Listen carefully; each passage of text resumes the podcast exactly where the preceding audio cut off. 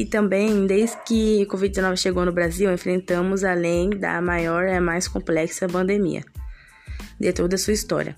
A Organização Mundial da Saúde utilizou o termo para se refletir.